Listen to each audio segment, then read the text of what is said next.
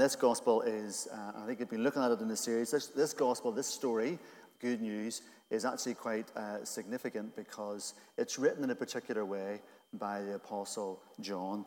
And it describes a really close relationship that he has, and it contains some really interesting passages that, and one of them I'm going to look at now in John chapter 10. And before I read it, though, I'll tell you a quick story about, I was preaching this morning in a place called Ballynure. Okay, if it's got Bally in front of it, it's usually country, unless it's Bally McCart, in which case it's really not country. And I live out in Ballyclare and preach in the church there in Ballynure and in Ballyclare. Now, I'm a suburbanite.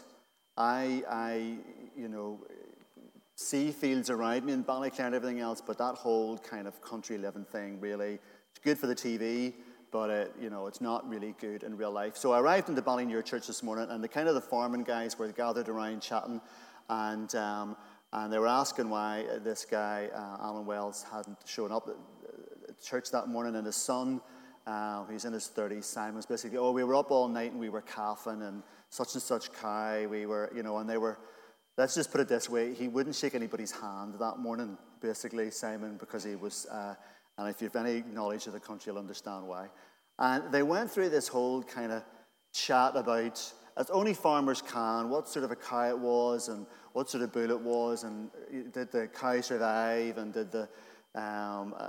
did they get milk for it, etc. Eventually I just had to say, do you know what, folks, I'm out of this conversation, I'm away here, I don't have the first clue what you're talking about. Now, why do I tell you that story? Because we're about to hear a reading which talks about the Good Shepherd. And you and I are, in some ways, almost literally 100 miles, 1,000 miles away from understanding what a good shepherd is, what that actually means. But there's an awful lot of wisdom in here in this image of God as a good shepherd. And so when you hear these kind of farming terms, don't do what I did today and just switch off and say, I'm out, because they're going to teach us something. So this is John chapter 10, and I'll read just the first 13 verses. There's more after that there, which is good. It's good to delve into. If you've got a Bible in front of you, John chapter 10, beginning at verse 1. Jesus says, I tell you the truth, the man who does not enter the sheep pen by the gate, but climbs in by some other way, is a thief and a robber. The man who enters by the gate is the shepherd of the sheep. The watchman opens the gate for him, and the sheep listen to his voice. He calls his own sheep by name and leads them out. When he's brought out all his own, he goes on ahead of them, and his sheep follow him because they know his voice. So this image of the shepherd leading the sheep. But they will never follow a stranger. In fact, they will run away from him because they do not recognize a stranger's voice. Jesus used this figure of speech, but they didn't understand what he was telling them. Therefore, Jesus said again, I tell you the truth, I am the gate for the sheep. All who ever came before me were thieves and robbers, but the sheep did not listen to them. I am the gate. Whoever enters through me will be saved. He will come in and go out and find pasture. The thief comes only to steal and kill and destroy. I have come that they may have life and have it to the full. I am the good shepherd. The good shepherd lays down his life for the sheep. The hired hand is not the shepherd who owns the sheep, so when he sees a wolf coming, he abandons the sheep and runs away. The wolf attacks the flock and scatters it. The man runs away because he is a hired hand and cares nothing for the sheep. In a few minutes, I'm going to explain a little bit of the context of why he's talking about the shepherd. But first, this is an ongoing conversation. Although I've just started that at John chapter 10, verse 1, this is an ongoing conversation that Jesus is having, actually a conflict, if you want to call it that he's having with the Pharisees. Now, if you've maybe heard before in teaching, the Pharisees were a Jewish sect who had a whole pile of rules. They kind of used those rules, their knowledge, their background, their influence, to really lord it over everybody else. They were very influential, not just influential in terms of church and synagogue, they were influential in terms of society as a whole. And Jesus is actually in the middle of an argument with them, quite a serious argument. Just before this in chapter 9, Jesus has healed a man who has been blind from birth. It's a really incredible story.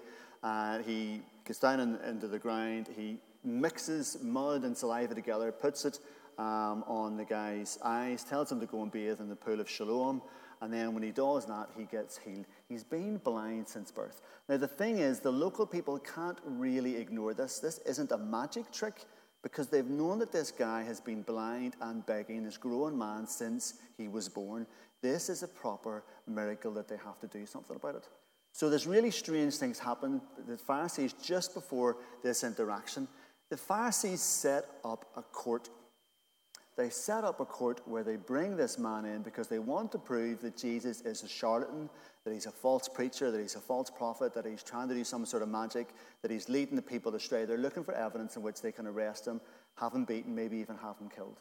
So they set up a court, and they bring this man who was blind into the court, and they say, tell us what happened, and tell us what you believe what happened. And the man is honest, and he says, look, I think this guy Jesus is some sort of prophet. Don't know who he is, but I think he's a prophet. He healed me. They send him away. They bring in the man's parents. They say, has this man been blind since birth? The parents say, yes, he has. And they say, what do you think happened? And the parents are really scared at this point because they know the power of the Pharisees. They know the power of the rulers. They know that if they say the wrong thing, that they're going to end up essentially removed from the synagogue, removed from the worshiping community, which in essence means removed from society at large. Now, I want you to imagine this in a modern-day equivalent. I want you to imagine that you've posted the wrong thing on Facebook or Twitter, that you've some ages-old, non-politically correct comment has come out, that you lose your job, that people shun you in the street, that you're termed all sorts of ist, you're racist, you're sexist, whatever it might be. I want you to imagine that something like that happens to you in this day and age. Nobody wants to be your friend anymore. People don't look at you. This is what was going to happen to the parents if they actually said what they believe what happened. They bring the man who was blind in a second time, and they say to him, what do you think happened? Now, this man has just got his life back. He had no life up to this point. He was the lowest of the low, and he's just got his life back. The easiest thing for him to say at this point is just to say, I'm not really sure. I just know I can now see. He knows fine rightly that if he says the wrong thing, he is going to be cast out from the community. Such is the power of the Pharisees. Now, you think in your own life, maybe it's work, maybe it's family and friends. You think of those times that we've had a decision to make as to whether we own up to having a faith or not, and we've shied away from it. This man who was formerly blind said to the Pharisees, with strength and conviction, he said, only a man who was sent by God could do this.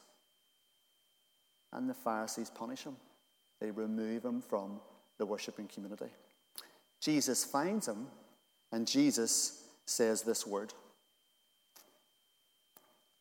And he's talking about the Pharisees here. For judgment I came into this world, that those who do not see may see, that's the man himself, and that those who see may become blind.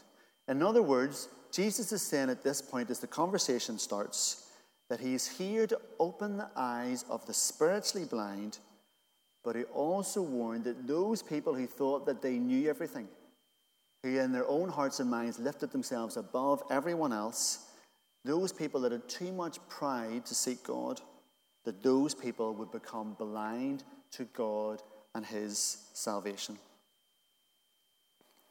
The Pharisees actually hear Jesus say this. This is the whole start of this conversation about Jesus being the good shepherd. And they say to him, are we the blind people that you're talking about? And Jesus says, if you were blind, you'd have no guilt. But now that you say we see, your guilt remains. Folks, the message is essentially this. Jesus is the great leveler of society. Everybody is equal in the sight of Jesus Christ. Everyone has equal access. Everyone has equal opportunity. Consider this man was blind from birth. He was a beggar. He had no money. He had to rely completely on other people for their charity and their help. He is the bottom of the pile in first century Palestine. He is the bottom of the pile. He gets healed by Christ, and he goes and he looks, this man who is the bottom of the pile, and he goes and he looks to find out, why did this happen to me? And he eventually comes to the conclusion that the person that did this must have been sent by God. And when Jesus finds him and he has the opportunity to accept Jesus into his heart, to make that decision to follow him, he does that. Jesus takes this man who is the lowest of the low in this society, and he raises him up to be a co-inheritor of the kingdom alongside Jesus Christ himself. Jesus is the great leveler. And I say this to you tonight, it does not matter your background. It doesn't matter your education. It doesn't matter your theology. It doesn't matter what you even know about the Bible. Jesus is the great leveler, and none of that is a barrier to him. A lack of church background is not a barrier. A lack of Sunday school is not a barrier. Of theological education is not a barrier. A lack of money, a lack of ability, a lack of passion, all of those things, they are not barriers to Jesus Christ. In fact, folks, the reverse is true. The more we realize that we are in need of Christ, the more we realize that we cannot do it ourselves, the more we realize that we are sinful people ourselves, the more we realize in that sense that spiritually we are blind, well then the easier it is to come to Christ, to get salvation in Christ, and to grow in Christ. But those people who think that they've got it all worked out, those people, and we're all guilty of this from time to time, that kind of think that they know a lot of this gospel stuff. They've learned about it. They go to church. They probably, although they'll not admit it, they probably think that most of the time they're doing better than the other people around them. Those people that, if we're being honest with ourselves, maybe have a bit too much pride in their own ability and their own achievements from time to time. They are the people that Jesus will find a way to bring low, because he is the great leveler. The people who are blind, actually conversely, are the most likely to see. The people who think they are see are the most likely to be blinded. I hope that makes sense.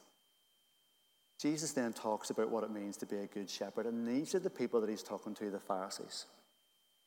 And he says some really interesting things. Now, first of all, you need, again, I'm totally not a farmer. In fact, I'll give you a quick aside as a story here. I did run a farm once in a children's camp in America, out in Pennsylvania. I don't know how I got the job, but I ran a children's farm. And by the end of the summer, I had managed somehow to kill 50% of the chickens that were on it and a cow. Very hard to kill a cow, but it happened in my watch. But it's a story for another day. So farming is not something I A, know about, or B, can do. But here's this shepherd analogy. Now you got to remember, this is Palestine, this is Judea, this is a dry, kind of fairly arid countryside. It's not like Northern Ireland at all. So the sheep need to wander to find their grazing. There are no pens in the sense of field boundaries that you and I might know and see around the place. So those sheep, because they are wandering, and also because the sheep are really important for the economy, the sheep are not really used to eat or anything like that there. They're used for their wool and they're used for their milk. They need a shepherd. They need a person who will be physically nearby, who will lead them, who will order them, and who will protect them. The sheep were in constant danger. The sheep could easily wander off into other valleys and other parts of the land. And so the shepherd actually a good shepherd had to devote much of his life to the sheep. From morning through to night, the shepherd had to be there. The shepherd had to physically, literally, sometimes put himself in harm's way because of thieves, because of robbers, because of wild animals and so on. The shepherd needed to do this. This was the job that was the equivalent of the long hours, poor conditions, and terrible pay kind of job. But conversely, the people at that time, and this is a lesson for us, The people at that time held up this lowest of jobs actually to one of the highest jobs. They knew that God had used throughout Scripture this imagery of himself as a shepherd. That just like they would watch on the hillside a man or even a boy overlooking the sheep and always being on duty and always being watchful, they knew throughout Scripture that God had always said, I am like that shepherd to you. I'm always watching. I'm always there. I'm ready to protect you, and I'm ready to lay down my life, which would happen in just a few years after this takes place.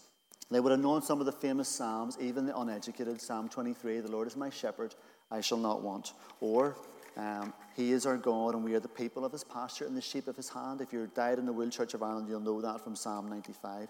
They would have also known some of these messianic verses from the likes of Isaiah that mentions that the new Messiah would feed his flock like a shepherd.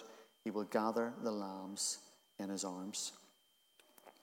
So folks, they get this picture of a good shepherd, and we should too, who protects, who watches over, who leads, who protects, who would die for them, who would leave in that other parable the 99 sheep in safe pasture and go searching for the lost one. Let me tell you about that lost sheep, actually. My father-in-law died about 5 or 6 months ago. And he was 80 years old, and he died of cancer, and so we knew it was coming and so on. Now, throughout his life, I had prayed for him, that he would come to faith. All the rest of my family over the years have come to faith at one stage or another. But Roy, my father-in-law, just wouldn't do it. Now, I'm not a great evangelist. I didn't pester him, or I didn't keep saying, you need to go to church, you need to meet Jesus and all that. But when he was diagnosed with terminal cancer, I sat down with him and we chatted, and I bought him a Bible, and I said, Roy, we talked about faith. And he was very clear with me. He said, Andrew, I made a promise to my mother when she died as a Christian. He wanted me to be a Christian. She wanted her son to be a Christian so that when she died, she would go to heaven knowing he was saved. He said, I promised my mother that I would never make a decision like that unless I meant it, 100%. And I will not become a Christian right now because I do not mean it. And there's an integrity to that. And I said, okay, Roy, no problem. I'm going to continue to pray for you. And when he went into the hospice several months later, I was away speaking at a weekend down in Newcastle. And I had been busy all day and hadn't looked at my phone. And when I finally looked at my phone at about 11 o'clock that night, my father-in-law was close to death. And I had all these messages on the phone because as he went in before he fell unconscious, he had been asking for me. And they knew why he was asking for me, because they knew that I had been praying for him and I'd been talking to him. And I rushed up from Newcastle to get there. And by the time I got there, he was completely unconscious, and I prayed with him, and he died a few hours later. And I'd missed my chance. I had missed my chance. I was away preaching, and that chance to come and speak to him and lead him to Christ in his last hours, I had missed. But God didn't miss the chance. And about 2 hours before he fell unconscious, a staff member came into the room and said to him, Roy, do you want to know Jesus Christ? And he said, yes. God will leave the 99 to go and make sure that that one sheep on that lost hillside is found. He never gives up. And an hour with Jesus Christ is worth more than 100 lifetimes without him. You and I should never give up too. I know it's not easy, but never give up. That person you're praying for, keep praying for them. That person that you're losing hope on, don't lose hope. Keep at it. Because remember that Christ does not give up. He is the good shepherd. There's a couple more things I want to quickly add into this from our passage. And really they're this. There are three quick questions that need to be asked when you read John 10. The first is, Who are the thieves and robbers, and do we need to be scared? And folks, for you here tonight who are disciples, you need to be scared not just of the thieves and the robbers that Jesus talks about from the outside, but you need to be scared that you don't become one of them. You see, the thieves and the robbers didn't just come along and steal sheep out of the pen and do that and do all that there. Jesus was actually referring to the people from within Jewish community who tried to lead the people astray into political causes. The zealots who wanted to overthrow the Romans, the insurrectionists that wanted to rebel and start a new kingdom. Jesus was speaking out against those people that would try to corrupt the church into their own causes. And there are people today in this society and our culture that will want to do the same thing. And we as a church need to be very careful that we don't become that person. A cause is important. The men that Jesus spoke out against had a cause, and they believed it zealously with all their hearts. A cause is important. It could be equality, it could be environmentalism, it could be diversity, it could be justice, it could be poverty, it could be whatever. It could be 1,000 causes. Causes are important. But you don't find Christ in the cause. You find the cause from a worship of Jesus Christ. Hope that makes sense to you. You don't decide to do something good and take up a cause in the hope that Jesus Christ will somehow be found in the cause. Instead, what you do is you seek Christ, and the cause that you may be called to live out will be found in him. A person that seeks a cause and ends up removing God from that cause actually can become a very dangerous person indeed. And history is littered with people that made that mistake. And secondly, the other question is this. Jesus keeps talking about the sheep hearing his voice. They know me because I know their names and they know my voice. And because they know my voice, they will follow me. I struggle with this verse because it's not like I feel like I'm on the mountainside sometimes. And you're on the mountainside and you hear a voice maybe in the distance. It's only the one voice. It's going to be clear. It's going to be probably easier to make it out. And there's not too many distractions. I struggle to understand this verse because I don't know about you, but I live a life that seems to be full of busyness, seems to be full of competing voices. I've got 3 daughters and a wife, and they're just always talking. And they literally just come and seek me out just so that they can tell me things all the time. And I love them with all my heart, but there's sometimes I just have to say, look, can you not all talk to each other at the same time? And then I could read a book in a different room, in a different house, in a different country, right? For a week. That'd be so good, right? And folks, we are in danger of not hearing Christ's voice because we fill our lives up with distractions. Too much TV, too much social media, too much political opinion, too much listening to the news, too much talking to other people, too much burying our heads in our phones. That's what I do all the time. I'm a news junkie. And the problem is we have so many distractions and all of that we find it hard, I certainly do, to hear God's voice and to discern it. Well, let me tell you quickly how to do that. You find God's voice really because you listen for it and you seek after it. You know those famous verses in Jeremiah 29, you'll seek me and you'll find me when you seek me with all your heart. When you actually try to hear God's voice and you seek after it, I could give you a 1,000,001 techniques, but as long as you try to do it, actually, God is bigger than us. He finds a way to speak so that we will hear. The voice of Christ is discernible because it calls you to imitate him and follow his ways. The voice of Christ is discernible because it's built into our very souls, a conscience that speaks to us in the image of God. It's discernible because it brings us forth into good deeds. The voice of Christ is discernible because it's been tested throughout the centuries and it brings life and restoration. The voice of Christ is discernible because it speaks out to you and I from the very pages of the Bible, this passage itself in John 10. Finally this, unnoticed, if you have your Bibles in front of you, unnoticed in the middle of this almost are one of the best verses, I believe, in the New Testament. John 10:10. The thief comes only to steal and kill and destroy. We talked about that. But I, Jesus, I have come that they may have life and have it abundantly. The promise is simply this, that Jesus doesn't come just to give us eternal life, but he comes to give us abundant life, overflowing life, fulfilling life.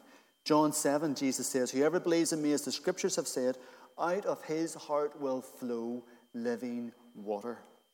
C.S. Lewis once said that most Christians only have enough of God to make themselves miserable. And he was railing against this idea that Christianity would become a set of rules, a little bit like the Pharisees all those years ago. But Jesus has come to give us life in all its abundance. Here's a question for you tonight. Do you want to exist or do you want to live? Because those are two very, very different things, although they might look the same. Do you want to exist or do you want to live? Do you want to be alive or do you want to live a life? Because the promise of God is an overflowing of the Holy Spirit that comes out from our hearts into our lives and overflows, spills over. The promise of the Holy Spirit living in our lives is that we in some way would be that reflection of God as we're made in his image. That our lives would be filled with creation, with achievement, with accomplishment, with a job well done, with laughter, with a kind word, with a good deed. You might have a plan for your life. I'll tell you, see whatever plan you have for your life, God wants more. You see, whatever you think might be possible for you to do, God wants that times 100. You see, if you think tonight that you're not good enough to do that, that you're too bad to do it, that you've got too much of a history to do it, that you don't have the confidence to do it, that you've too much doubt in your spiritual life to do it, I tell you here and now, right now, that you are underselling yourself, because God has a bigger plan for you.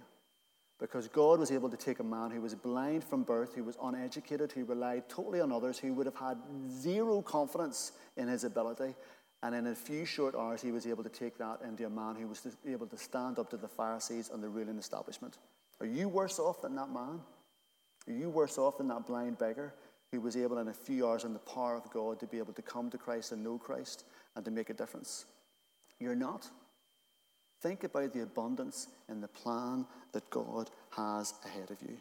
I know, I'm going to finish on this, I know that you and I find this hard. I know that we have difficult things that go on in our lives from time to time. Sometimes consistent difficulties that go on in our lives. And I know the temptation is to think that if we can avoid pain, if we can avoid bad health, if we can avoid difficult relationships, if we can avoid people we don't like, if we can avoid things going wrong, then maybe we'll get a bit of happiness out of that. I know the temptation is to say to ourselves, if we can fill our lives up with some good stuff, if we can have a good marriage, maybe have some good kids, maybe have a job that's good, maybe enough money in our lives, a nice car, a good house, some great holidays from time to time. Maybe if we filled our lives up with, and they're good things, folks, they're good things. Maybe if we filled our lives up with those things, then maybe that will get us on the path to fulfillment. And Jesus says, look, it's all a charade. If you want abundance, if you want fulfillment, you have to come to me. In a moment or two, we're going to finish off with a couple of songs of worship. But as we do worship, I want you to put that before God. And as we finish up tonight and as we pray at the very end of the service, I want to challenge us tonight. Think about that life well lived. Think about the abundance that God might have in store for you. And ask yourself the question, are you receiving that abundance? Have you put yourself before God to receive it? Or are you and I trying to get that fulfillment and abundance somewhere else? Let's pray.